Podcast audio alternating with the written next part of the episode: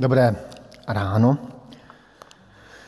Na prázdninových cestách eh, se často pohybujeme po silnicích a dálnicích a na nich jsou nezbytné odbočky, exity, výstupy nebo naopak vstupy někam jinam, do nějakého města, nějakým jiným směrem, do nějaké jiné země. Vstupy někam dál. A dovoluji si odhadnout, že každý z nás, jak tady jsme, tak máme své oblíbené odbočky, oblíbené exity. Například, když jezdívám z pastorálek kazatelů, které se, jsou v České republice na Vysočině, to jsou ty společné pastorálky československé, tak všichni, které vezu v autě, ví, že budu odbočovat před Olomoucem do, vesničky, do vesničky, která se jmenuje Loštice, ve které je velká podniková prodejna olomouckých tvarůšků a sírů. A postupně si lidi přivykli, že to je klasická odbočka, pokud pojedou se mnou, tak eh, se tam prostě zastavím. Oni tam mají celkem dobrou otvírací dobu, takže eh, je to velmi výhodné ale letos bude taky pastorálka, tak mohu něco dovést zájemcům. To je jenom taková odbočka. Ehm, já jsem musel přemýšlet, která odbočka je moje nejmilejší, kterou mám jako nejraději. A asi určitě nejmilejším odbočkou na dálnice je odbočka na Brno. Do mého rodného města, odbočka domů, kde žijí moji sourozenci, kde žijí moji přátelé z dětství, kde jsem prožil 30 let svého života. Prostě návrat domů. A exit 316 je jakási odbočka na cestě duchovním životem. Odbočka, kam bychom se měli vracet často, snad až denně, určitě až denně. Odbočka domů. Odbočka k úplnému jádru křesťanství. A to je vlastně mm, název letošní prázdninové cestě, odbočka na exit 316, Jan 3. kapitola 16. verš. Neboť tak Bůh miloval svět, že dal svého jednorozeného syna, aby žádný, kdo v něho věří, nezahynul, ale měl věčný život. Tento verš je snad nejznámějším veršem celé Bible. Byl to jeden z prvních veršů, ne úplně první verš z Bible, který jsem znal z paměti, který mě učili rodiče, který mě učili uh, učitelé v nedělní škole. A je to vždy nepříjemná chvíle, když se nějaký verš stane notoricky známým. Podobně jako nějaká melodie, kterou slyšíte stále dokola a všude. V Čechách jsem až do dnešních dnů eh, na rádiových stanicích slýchával eh, Haničku Zagorovou. Nevím, jestli to jméno k vám došlo, ale přiznávám se, že už mě to leze na nervy a už jsem přesídlil úplně na jiné stanice, abych už ten hlas, který jsem slyšel od svých dětských let, nemusel slyšet. Prostě kouzo jedinečnosti nějak zmizí.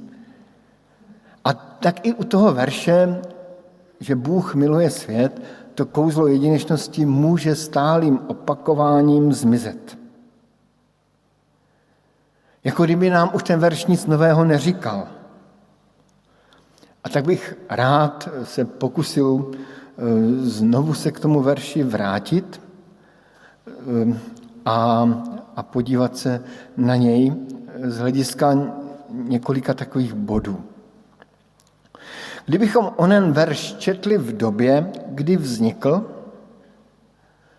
tedy před těmi dvěmi tisíci lety, zřejmě by nás zarazilo to, co nás dnes vůbec nenarazí, nezarazí. A to je to slovo miloval. Bůh miloval svět.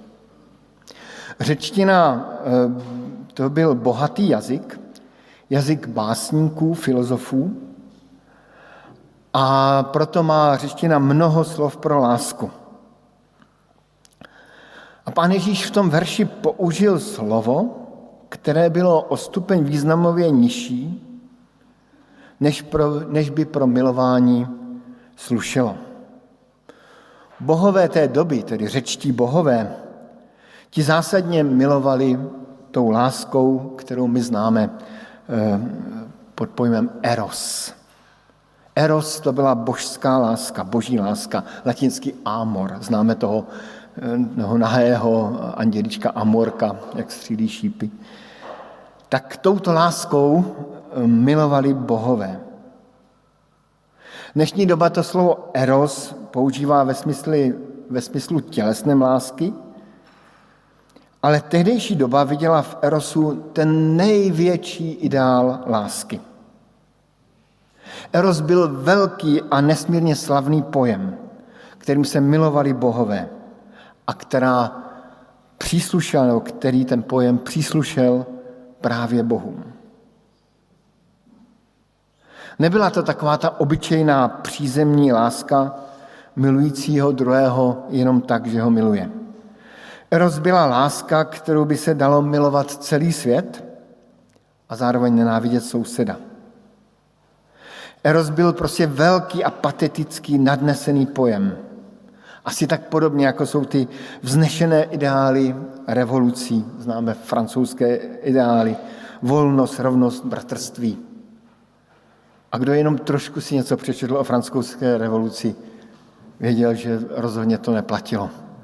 Kolik krve, kolik potoků krve tam proteklo v rámci nenávisti.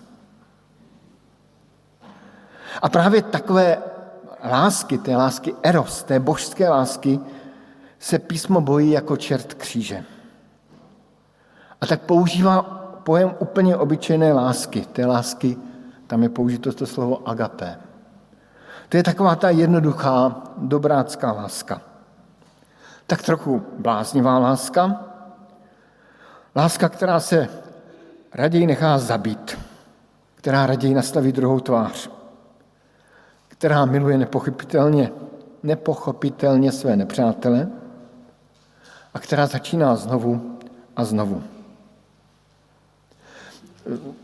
Víckrát jsem se setkal s takovým jako pojmem, jedna sestra mi to tak říkala do telefonu, víš, já, já prostě, jasný, jsem křesťanka, mám milovat, ale nemůžu být blbá. Tak právě taková blbá láska, to je ta láska agape, tak trošku slepá. Možná, kdybychom dnes do toho verše dali eh, slovo, tak měl Bůh rád svět, tak by nám to připadalo takové divné. To slovo rád je takové obyčejné slovo. Přesto v tom slově je stále strašně moc. Jeden mladý muž oslovil svoji dívku velmi hezky a pozoruhodně říkal jí, chtěl bych tě mít rád. Nebylo to nic nadneseného, nic božského. A bylo to obyčejně krásné a ti manželé jsou dodnes spolu a mají se velmi, velmi rádi. Tak Bůh měl rád tento svět. Právě takovou láskou si Bůh zamiloval nás. Láskou jakousi přízemní, která je ve své obyčejnosti neobyčejná. A přesto nesmírně vznešená a krásná. Asi jako obyčejná květina. Ehm, nevím, jestli jste si všimli těch rozdílů mezi květinami v přírodě a květinami, které najdete v, v obchodech. Ty, ty obchod, květiny v obchodech jsou takové vyšlechtěné, jsou krásné a takové, ta krása je tam ještě zdůrazněna. Ale když potom se podíváte na obyčejnou květinu na louce, na skále, tak uvidíte, že je vlastně obyčejnější, ale mnohem krásnější.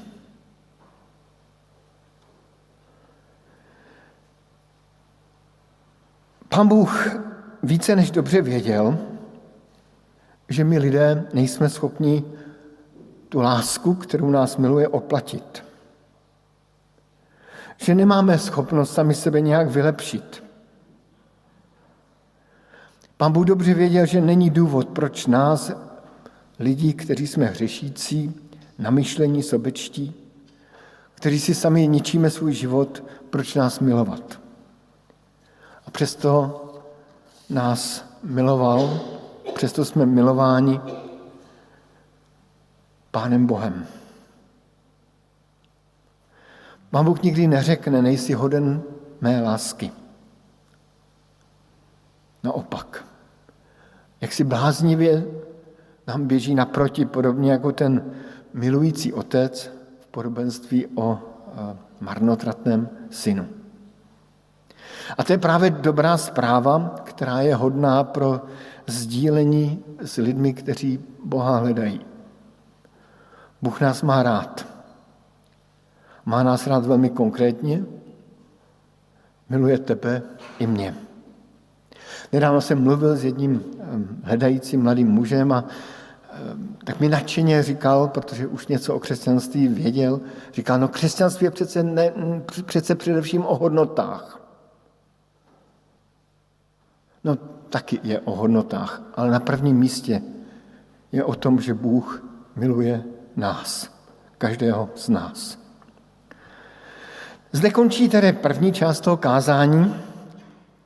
Ještě bude několik částí, takže se připravte na další. Ehm, kde, kde, jsme si mohli, kde jsme si mohli uvědomit něco, kdybychom žili v té době, v té řecké době.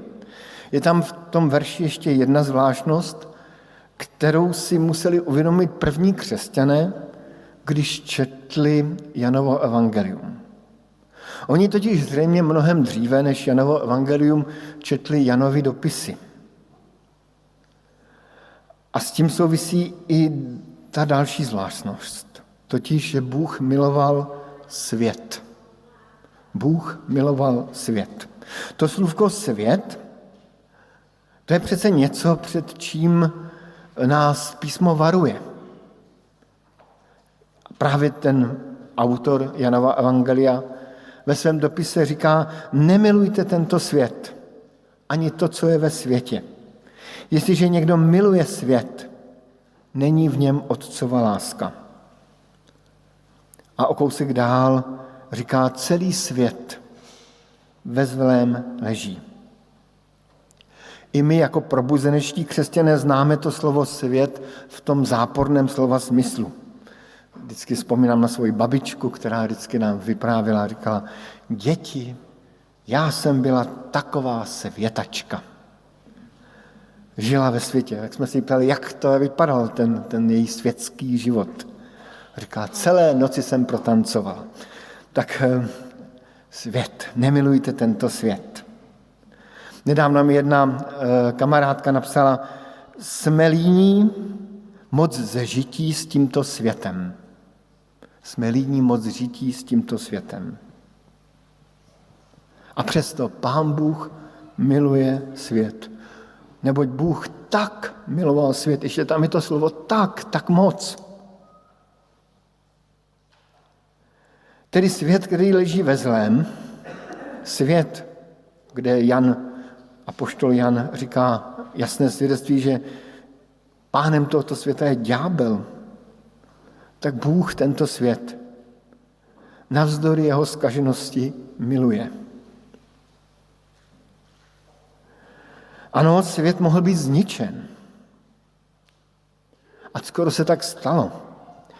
Ale Bible nám podává svědectví, že Bůh se znovu a znovu rozhoduje, že bude milovat tento svět.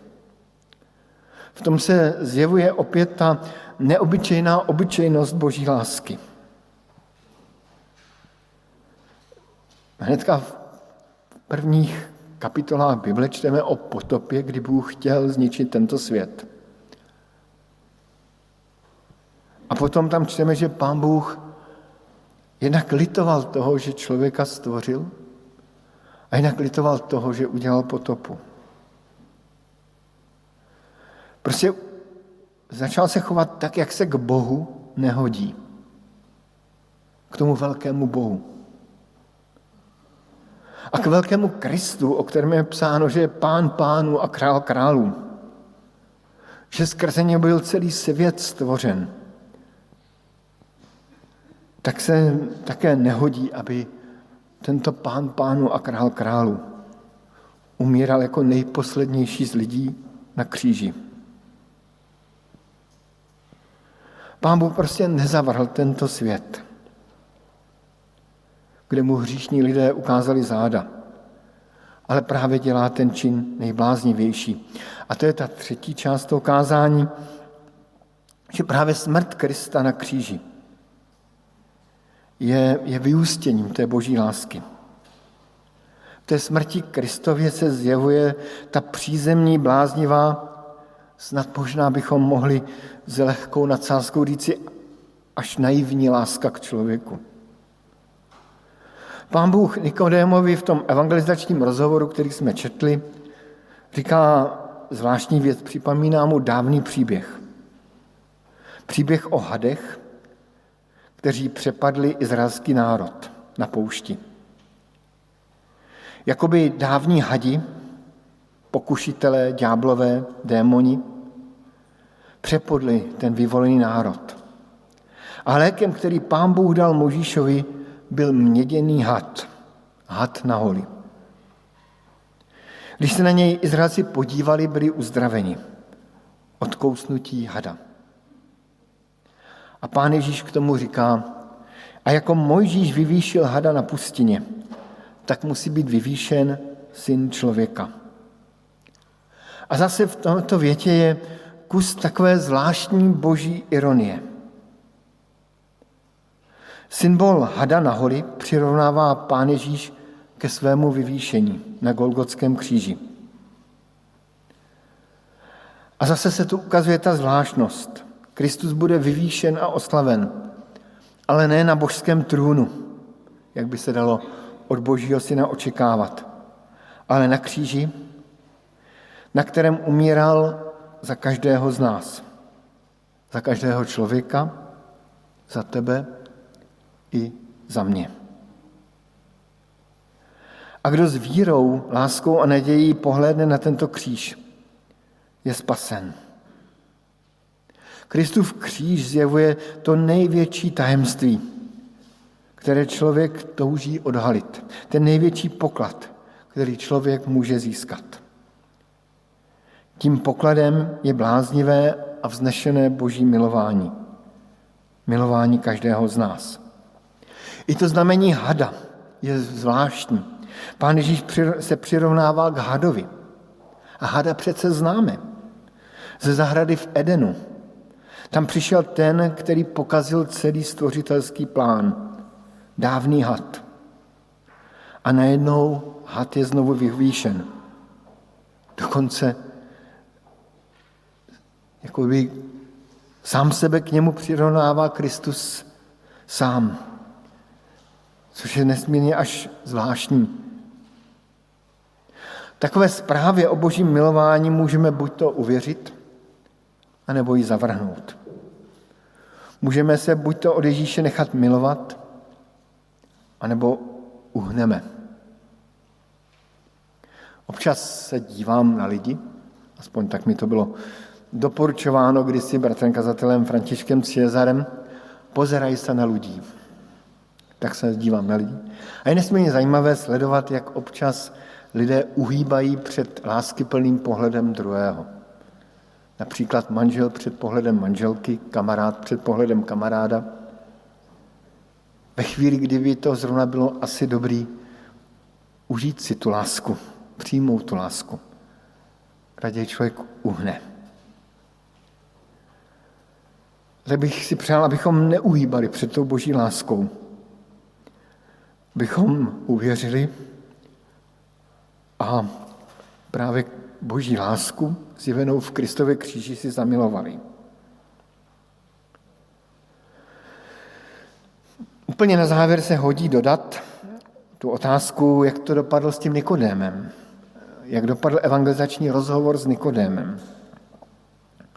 V podstatě ten příběh, který jsme četli, ten rozhovor Nikodéma s Kristem, tak eh, není tam napsáno, jak dopadl.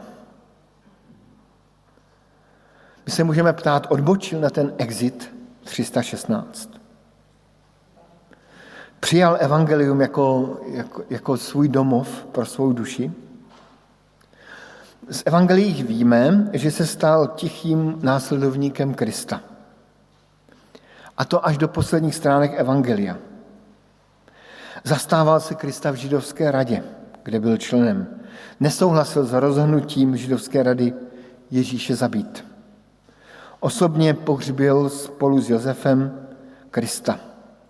Byl jakýmsi tichým následovníkem Pána Ježíše. Z písma nevíme, jak to s ním bylo dál, jak to s ním dopadlo dál. Podle tradice byl pokřtěn Petrem a Janem. A dá se vytušit, že postupně i on poznával boží lásku. Jakoby dozrával na té cestě víry. Jakoby poznal, že ten kříž, před kterým bránil Krista v židovské radě, je nesmírně důležitý i pro něj osobně.